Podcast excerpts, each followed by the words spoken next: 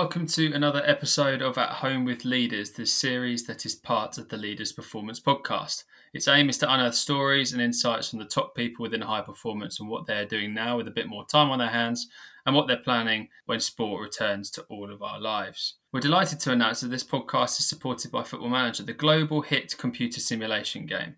Now, if you're a similar age to me, you'll no doubt be fully aware of the game of Football Manager and how the endless vital hours have been filled in the last decade or so. However, what you may not know is that Football Manager is built on the largest and most comprehensive database in world football, featuring more than 350,000 active players and staff across 51 countries and compiled by more than 1,300 scouts. In today's data age, football manager data is used by professional clubs at all levels to help identify talent to optimize their recruitment process. To find out more, email data at footballmanager.com. I'm Matthew Stone, Senior Product Manager here at the Leaders Performance Institute, and I'd like to say hello again to all the returning listeners and say a big welcome to those of you who are listening for the first time. It's a pleasure to have you with us.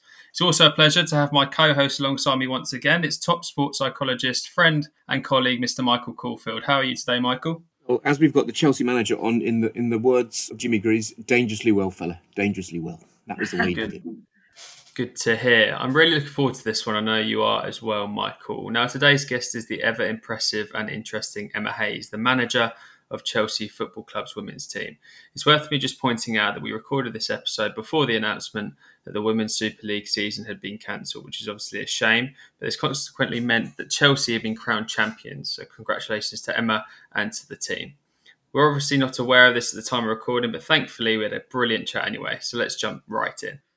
Emma, a very good morning to you. How are you? I'm great. I'm uh, child free for the next 45 minutes. So I'm grateful to you guys for giving me a respite. Appreciate oh, it. Not, not at all. What's your, um, maybe a, a chaotic question to ask off, off the bat? What's your working from home setup like in the last few weeks? Well, I'd say from the very beginning, very little, because the shock for me of going from working at Cobham every day to working at home every day meant that I had to deal with a toddler. And even though it's my own home, it felt like new surroundings and it felt like a different audience than those I'm dealing with every day. So that was a shock to me. So I had to create a new normal and a new routine. Uh, and I think once the first week had passed by and I won't lie, I haven't taken much of a break since 2011. So I felt like this was a real opportunity to charge my batteries because even though I had Harry two years ago, last summer I was left with the feeling of not having a trophy in our hands. So for me, off seasons are always important periods, um, and I work a lot in those periods uh, to prepare for the following season. So I, I, haven't really felt like I had a break until now. So the first couple of weeks, I took that. And then I put myself and my health first with lots of exercise and lots of walking with the baby, which I'm happy to say has become part of a daily routine for a number of hours. And then change the way I work to incorporate those conversations where necessary on those walks because anyone with children will know that sat on computers through Zoom with a two year old running around is fine for probably an hour. Beyond that, quite understandably, my child wants my attention and I'm sat there. So I, I think it's gone through a number of different phases. I think the first one was rest, recover, because it's still been a long season I definitely, if you think about it, we you know, come March, I've already been going since July 1st. So it was already nearing that end stage of the season. And then I think it was, well, what is this new normal? And how do we arrive at that point? Um, and I had to work not just with my leadership uh, and management team to really reflect on what that was. And then it's about, well, how do we manage multiple scenarios because we don't know if the league is resuming or not? And how do we communicate and coordinate that in a time when there's such uncertainty? So, and that uncertainty, it was there for me myself. So, it's been a very different time uh, as a leader, and I've not just to be distanced from my players, but to create a new way of communicating. So I think after well, now nine, ten weeks now of lockdown, I, I think got a better handle of it. That's for sure. Absolutely. And how you know you mentioned your players and staff there. How is how is everyone at Chelsea? How are they adapting to it? Well, again, I think the players have gone through a number of situations. You'll have some immediately that fear, the anxiety, the concern, not just for themselves but their immediate family. I think was difficult. I think once there's a realization of a lockdown for some especially my international players were still in some of them were still in the country wanting to return home uh, and because we didn't really know how long the lockdown was going to be it was a case of well, should they go home should they stay will they be let back in and then i think that realization that the longer it got the most important thing is everybody's emotional well-being. I think whatever was necessary for each individual, that we've worked towards situations where anything and everything we've done has been making sure that it's been individually based uh, and get it right for the player. And, you know, I've got a staff that been communicating throughout about the type of things that have kept players going because most of the time they're having to do it on their own. And I, I know that that's been a struggle. And for those that have you know, that have particularly struggled with maybe returning home is just finding the right solutions for them. And it's not been easy. I, I can't. I w- I wouldn't sit here and say it has been easy, but as I always say, just to show immense gratitude because we all have our health, and thankfully, nobody across my immediate support team and and players have, have been affected in terms of their family members. So for that, I'm really really grateful. I can ask you, so I first met you at Leaders a couple of years ago with Sean Dyche. I can remember it almost to the letter. And ironically, I, I spoke to him on this forum a couple of weeks ago, and now I've got the chance of meeting you again. He was saying the same thing that this has been his first real break, break for ages. Uh, and he's used it as a chance to, to, to refresh himself and to have that rest because even pre-season he said was never really a rest because you're thinking of literally going back in the moment you, you you stop from one season to the next. Have you used this as an opportunity to reflect and maybe make plans to do things a bit differently when you get back? Because I think we all, we, no one can remain unaffected through through through the lockdown. So, have, do you think you'll be a different leader when you get back? Yeah, I do. I, I think I, wor- I worry about the impact it's going to have on me and my son. My mum always said this to me: you don't you don't just have a baby Em, and fall instantly in love, no matter what anybody says. She always says to me that love will grow and what I have felt in this time that been just side by side 24 7. There's no doubt there's moments I, you know, I, I want to hide in the cupboard and it's very tough. But most of the time, um, I've been able to bond uh, with my child, which I didn't realize I didn't have the chance to do before because I was at Cobham a minimum of five days a week. And that is tough. That was tough on him, and I worry about not just him. It'd, it'd, be wrong of me to say, "Oh, if I went back to work, be worried about my son and that separation." I'd worry about myself. I think I would really struggle to be apart from him, and that's why I think I focused a lot on the communications and how we communicate in a way that will become quite normal until there's a vaccine. Because the realities of us going back and sitting in a classroom together as a group of 30 people, players and stuff, it's just not going to happen. So, well, how are we going to do it?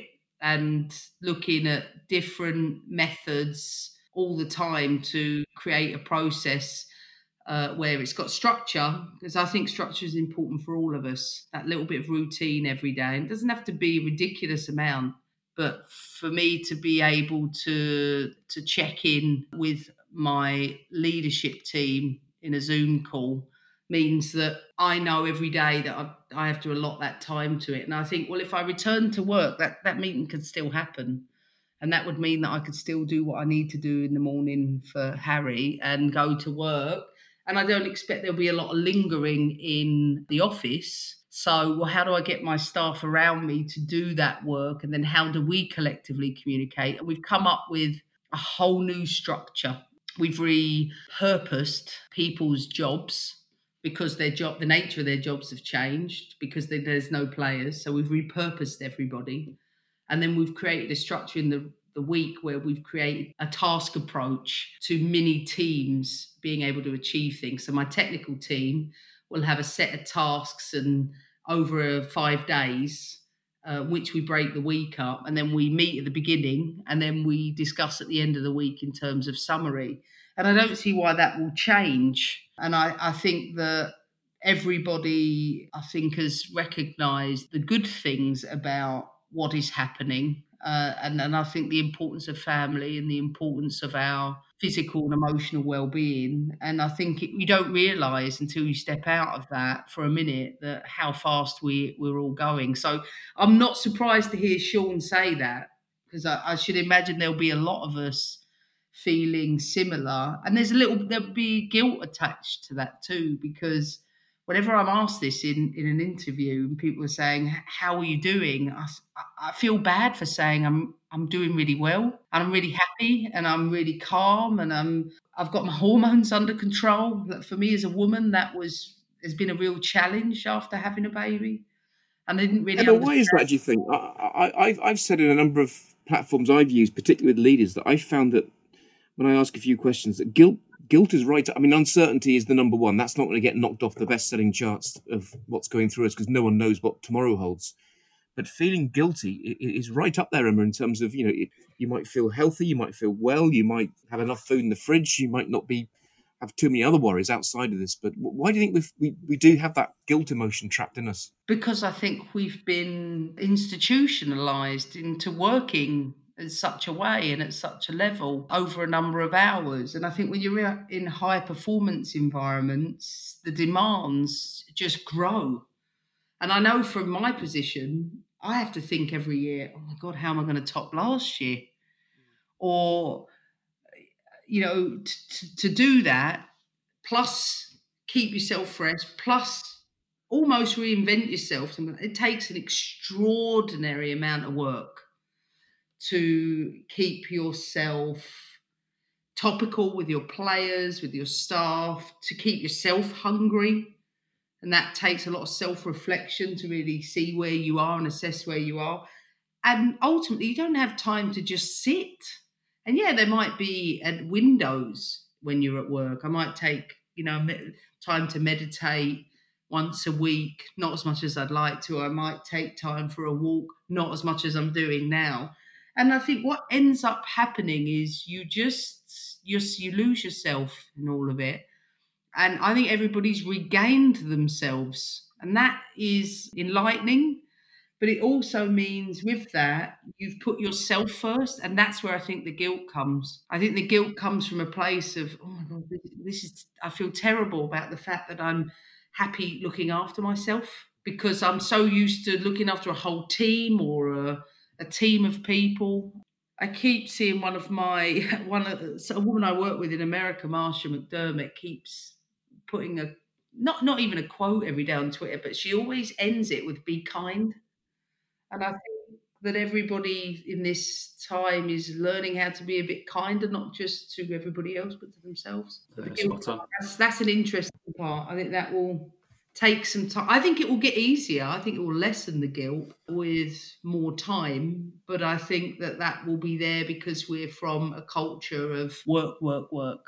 Emma, last kind of COVID related question specifically. What what do you think sport, or you know, not just football, what what could sport look like as as you know we return post post lockdown? You know, you mentioned a couple of things there. Is anything in particular you think will, will change for the good? Uh, that's a good question because you, are talking about, at least in team sports, us considering our whole modus operandi and saying to ourselves, what do you mean we're going to social distance in build up towards a game? Yet when we go into a game, there's going to, you still got to tackle and you still got to have physical contact. I was really fascinated to learn that this weekend, last weekend's Bundesliga games, the ball was in play more than ever. Uh, there were less tackles, there were less physical challenges. And if you take that as a starting point, and you think that that will be the case across the board, then the game is going to change somewhat. And I always think the difference between men and women's football is that the ball really is in play much more uh, in the women's game than it is the men's game because it's slightly slower.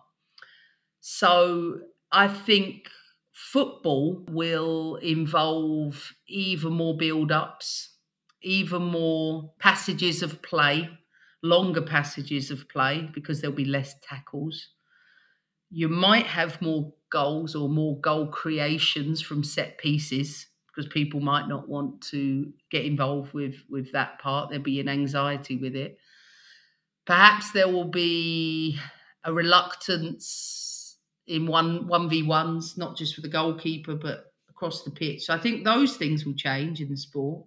That and that is interesting because if you want to develop your training sessions to reflect that of the game and you want to mirror intensity, well, how are you going to do that when there's always going to be everybody's going to be holding back slightly. There were eight injuries in the Bundesliga this weekend, and every I heard my doctor talking about, it, and I said to him, yeah, but what were the number of injuries in the first game of the Bundesliga back in September? And for me, that's a, a much more interesting correlation because everybody's concerned that with quick build up, there'll be more injuries. Perhaps there will be, but I think that the the biggest concern with the development of football, at least, will be for those players that will really, really struggle to return to play through fear of, of, of getting the virus. And I think that that will alter an awful lot that goes on inside team dynamics. You're not going to have dressing room environments anymore. A lot more withdrawn behaviour. We're going to have to learn as coaches how to observe and recognise mental health issues quicker because you're not going to be able to hear things per se from from players or staff alike because the interactions are going to differ. So I think it's going to alter an awful lot what we do as facilitators, and it's not. It's going to be less.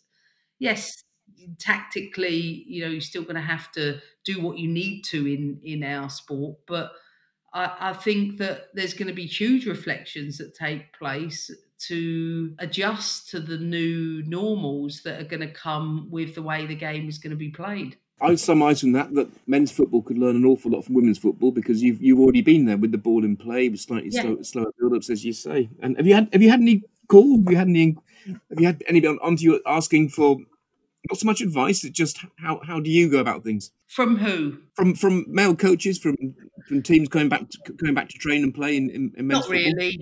No, I think uh, my inter. I mean, listen, I have a lot of friends that are coaching in the men's game that some I've spoken to during this time.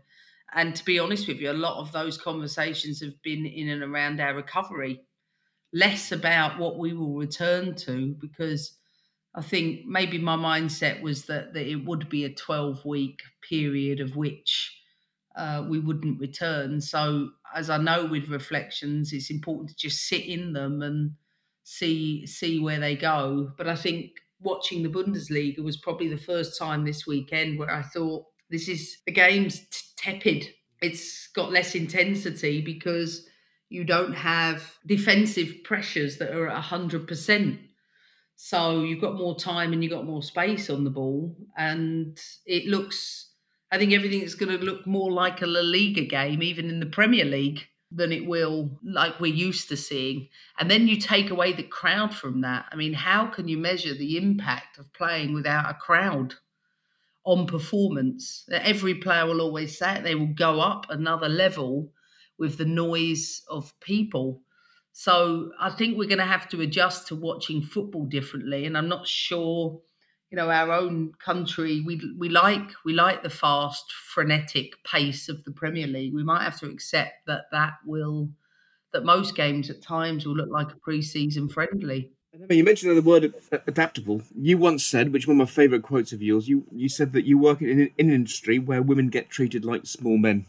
How do you overcome that? How did you overcome that? First of all, I needed to recognise that I wasn't a small man mm. myself. So your starting point is always yourself. And I had a really enlightened moment sat on the, the bench at Wembley during the FA Cup final. when we were getting pummeled by Arsenal, and I had a number of players that were either approaching phase one of their menstrual cycle or in it.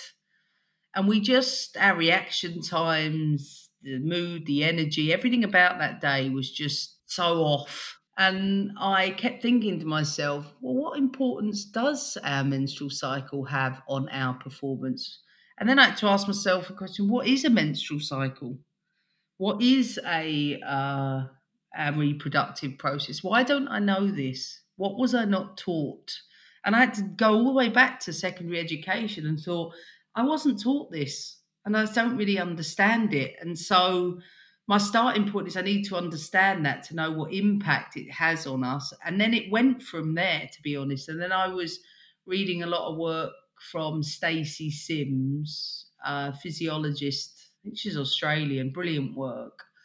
She talked a lot about this and how we need to from strength programs to the type to how different we are as endurance runners compared to men how we process our fuels differently etc etc and it got me thinking the failures of coach education and how I've sat in scores of courses learning about the game, learning about the men's game, and I've taken that and then apply it in the women's game and I'd never really been challenged on what the differences were. And so there was, so once I'd reached that part, I then made a decision with a woman I work with, Eva Woods, who's our women's health coach, that we were going to start with our own house at Chelsea. And um, I then educated all my staff, a lot of them male, around the menstrual cycle. And I said to them, my job is to make you a better husband because when you go home and you're like, oh, she's on the time, she's got the time of the month again, that you don't just disappear because you don't understand it. That actually you might have strategies for her, and that makes the quality of your life better. And it just went from there. And I think that we are probably one of the only environments in the world where we really consider those differences and they become the starting points now um, and everything from tactics to technical work, it's all considered. Like I always say this to people in men's football, a left back or a full back can get a ball up, pick a ball up, and hit it over diagonally over the opposition's fullback. You can't do that in the women's game any more than you can. You know, if, if a male player runs at a team of, of female footballers, you have to work so hard to be organised because physically you're going to be outrun in a one on one situation. So we have some advantages because we have to focus so hard on our tactic instead of our individual physical development or the advantages that that may place over um, one another. And I think once I got my mindset into that place, I think it completely transformed the way I thought. A harsh lesson to sit there at Wembley. I think we lost 2 1 I don't remember, but I remember it thinking long after. I remember laying in bed the following morning, uh, and the, I think it was a phone call to go on the radio about six o'clock in the morning, and we'd lost. And I didn't sleep all night, and, I, and it was just swirling around in my mind that I was a million miles away from where I needed to be. Very powerful. I guess the next question from my perspective is, just, you know, despite all the advances in women's football, and you've talked about some of them, what are the what are the things that still annoy you about how the sport is, is viewed and treated? But also on the flip side, you know, what, what makes you proud to be involved in the women's game as well? Because it seemed to progress so much in the last few years as well. So, so what are a couple of couple of things both sides that, that you think about at the moment in terms of um, what um, annoys you, but also what makes you proud? I think I go the the the, the, the proud direction because I'm I'm a glass half full person. Good. And I think we've, if I think about where the game was in 2012 when I came back to this country and where it is now, if you'd have told me then uh, some of the developments that had happened in the game from playing at Stamford Bridge in front of 25, 30,000 people to playing at Wembley in front of 55,000 people to to having to watching a World Cup uh, where you had record television audiences, to then go into an England Germany game at Wembley, which was fantastic to watch for, for someone who's been involved in the game. I, I can't say I wouldn't have believed you because I, I, I've always felt in my own heart I was going to be a big driver of the sport. I'd made that decision. So when you're a driver of anything, um, I focus on what I can do, not what I can't do. I'll focus on what I have, not what I don't have. And I will always focus on what I want and not what I don't want. So I've found that the more I, am coaching in this country and the further the game is progressing, the more committed I become, but also the less critical about the interactions between everyone, whether that's uh, between clubs and the FA, the, the media, etc., etc., and, and push harder to work together because that, that not just those cross communications, that collaboration will be the determining factor in the next level of progression. So I'm proud of the efforts of everyone to push the sport to where it is. I think we could look at COVID 19 and talk about the negative impacts it's going to have on the women's game.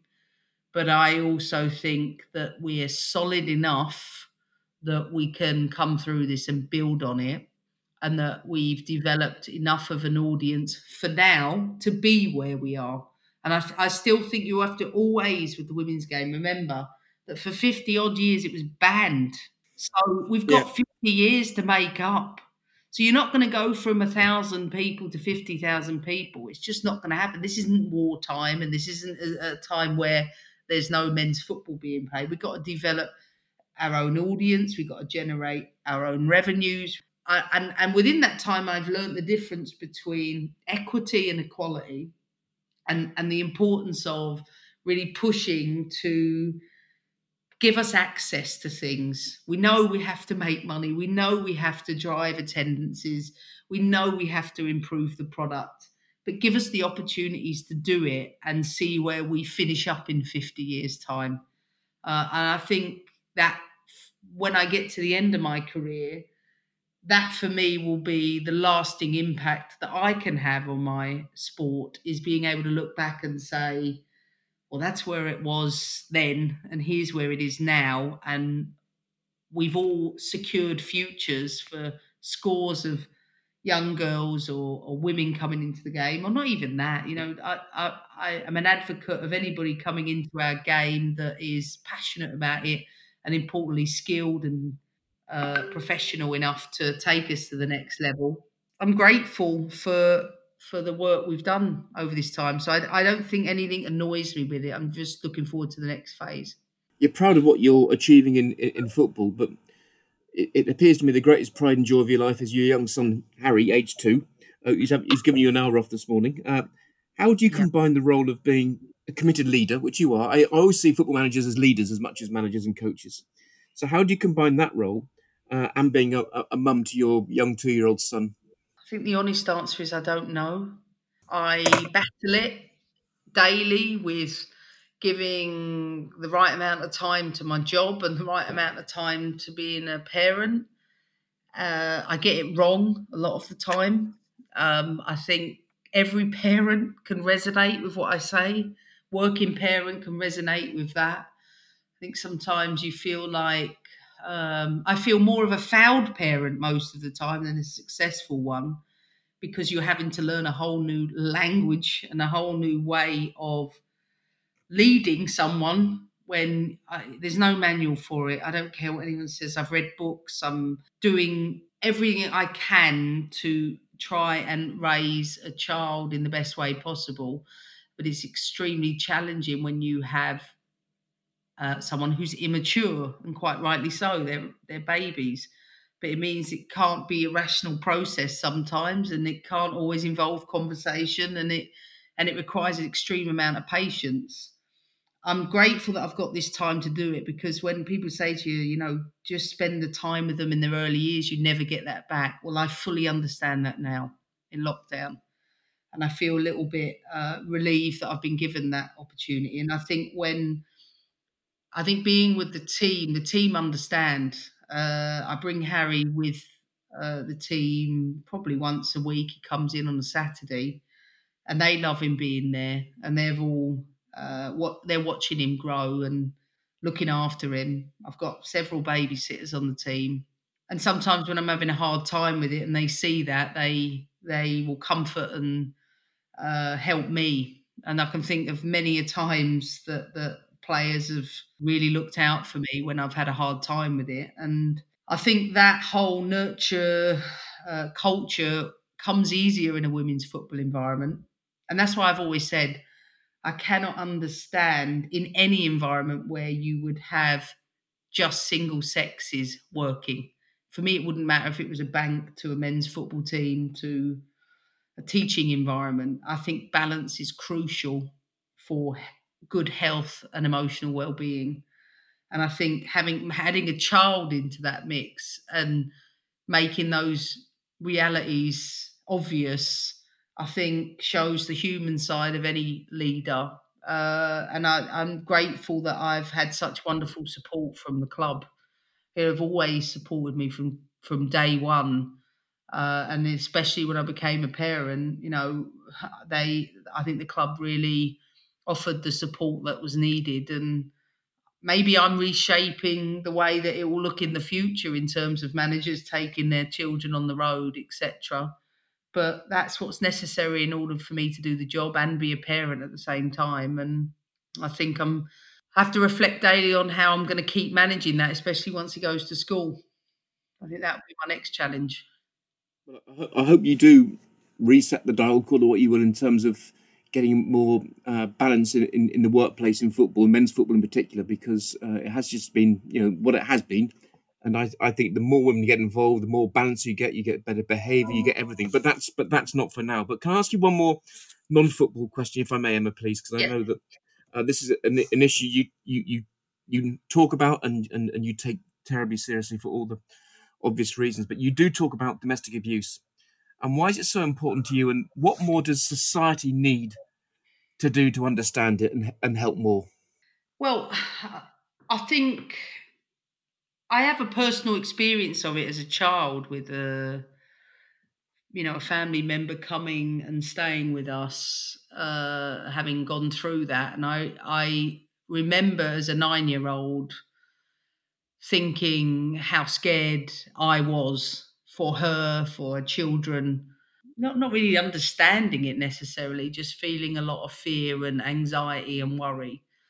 So my personal experience with it was uh, one that affected the the whole family, and I think knowing, as I mentioned before, for someone like myself, being having to change my whole life in lockdown to to to be that of a full time parent was a big chat has been a big challenge.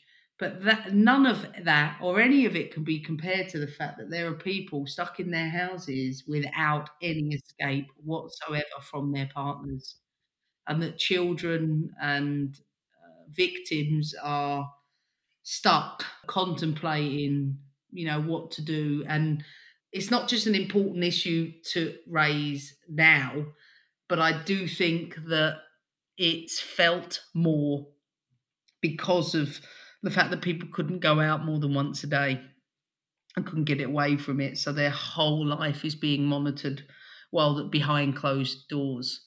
And I know I can't just say this because I've been at Chelsea for nine years, but I probably am best placed to say it, uh, being a you know a trustee on on on the board for the foundation I see so good work that our club does. And when it comes to campaigns like this one, I'm so grateful that we are supporting something, not just by raising awareness, but financially commu- contributing or offering the support that's necessary to help victims. And, and that's what the role I think football clubs should be playing um, especially now, is help the community in any which way we can.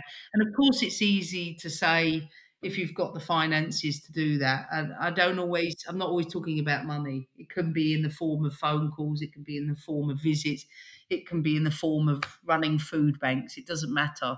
But I think we have such a massive role to play in people's lives And I think being able to work across a number of different charities that the club has, along with helping the NHS where we can.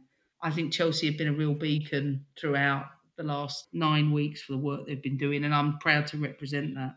Absolutely. No, there's, some incredible work being done by the club and, and, a lot of clubs out there, and I couldn't agree more. Thanks for thanks for sharing that as well, Emma. I think last question for me really is is we're recording this podcast in Mental Health Awareness Week, so it feels appropriate to ask and talk about um, the topic, and you've touched on a, couple of the, a couple of the topics um, there. But how is sport and football specifically dealing with the topic of mental health? Do you think not just what you've seen in you know close to home at Chelsea, but across the world of sport? How, would, how do you think it's dealing with the topic?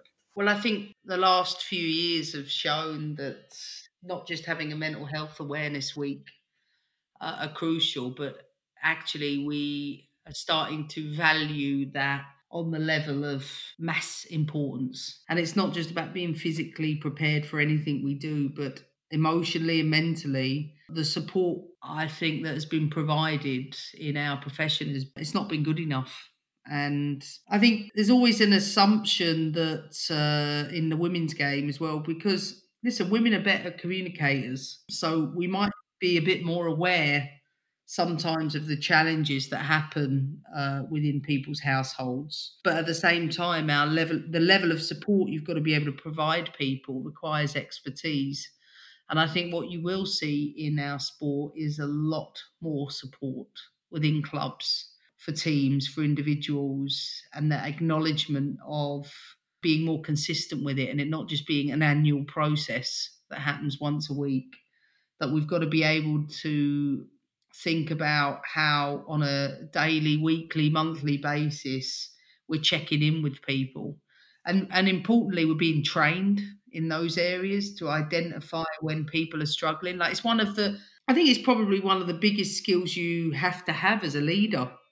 And I know in my own job, I have to be able to recognize when people's body language is off or when their behavior is off and it's not always about what people say to you or they tell you. It's it's a in, in part intuition. It's in part uh, knowing the individuals. That's why i think in the recruitment process it's so important to build relationships with your players to really get to know who they are and where they're from because it gets a lot easier to read when they're going through a hard time.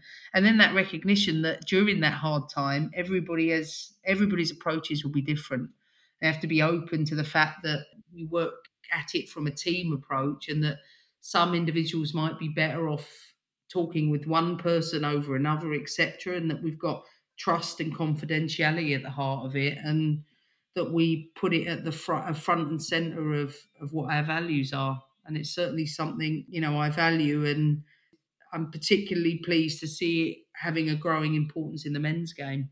I can safely say because that's why I practice and try and do my work. And I've been involved with men's football now for 12, 13 years. And there are still barriers to be broken down, I can assure you, and to get players talking and trusting. Uh, but it is happening. And I just hope we still get the chance to do it when we all get back to work in a, in a more normal environment. But Emma, from me, thank you very much. Before I hand back to uh, to Matt, just one question. We've all had a little bit of self indulgence of reading a book, watching a film, watching something on Netflix if we subscribe to it is there one little is there one program out there one podcast one film one series you've you've been watching which you've really enjoyed which you've just lost yourself in during the last few weeks well i'm lost in the last dance right now which i think everybody has but i've loved the test on the australian cricket team i've loved the one on the brazilian football team mm. it might even just i loved that immensely. I loved Normal People on BBC. Complex but romantic. Could have been done over eight episodes, not 12, but I loved it. And I actually got to finish Game of Thrones. You, have had a good you've had a good time, haven't you? You've had a good time as well as, as well as working. An hour, one hour a night, maybe maybe two hours if I yeah. if I, if I choose to go to bed later, then I pay for that price at five or half five in the morning. But I'm enjoying watching a lot of sports docu series, and as a podcast, our one on Pochettino was outstanding. Some LMA series stuff with Eddie Jones, who I love. One on Tracey Neville, brilliant. So some different some different stuff. That's what I get to do on my walks. I get to listen or I get to get my work phone calls in. So I've been learning. That never stops. That never stops. And learning a lot of children's nursery rhymes. well, I've learned through my little association with leaders during lockdown that uh, the, the, the podcast we recorded with Sean and Eddie Jones and Stuart Lancaster that they've helped people on their walks too. And I know for a fact because I've been sitting here for 45 minutes just list, sitting back in my chair listening to, to your thoughts and insights in a changing world. So from me, Emma, thank you very much indeed. It's been a pleasure to meet you again, sort of. Thank uh, you. It'll do for now, and I hope that one day we do it again in, in person because for all the for all the Zoom and all the Microsoft Teams, you still can't beat that face to face communication. So Emma, no. thank you so much from me, and, I, and I'll hand you back to Matt for now. But thank you, Emma. Thank you very much. Yeah, thank you, Emma. Thank you, Michael. That was absolutely brilliant. Emma, a very best of luck to you when, whenever football does return, uh, and a pleasure to speak to you as always. Stay safe in regards to all the team down at Chelsea. Thanks, I appreciate it. All right, best of luck. Look after yourselves.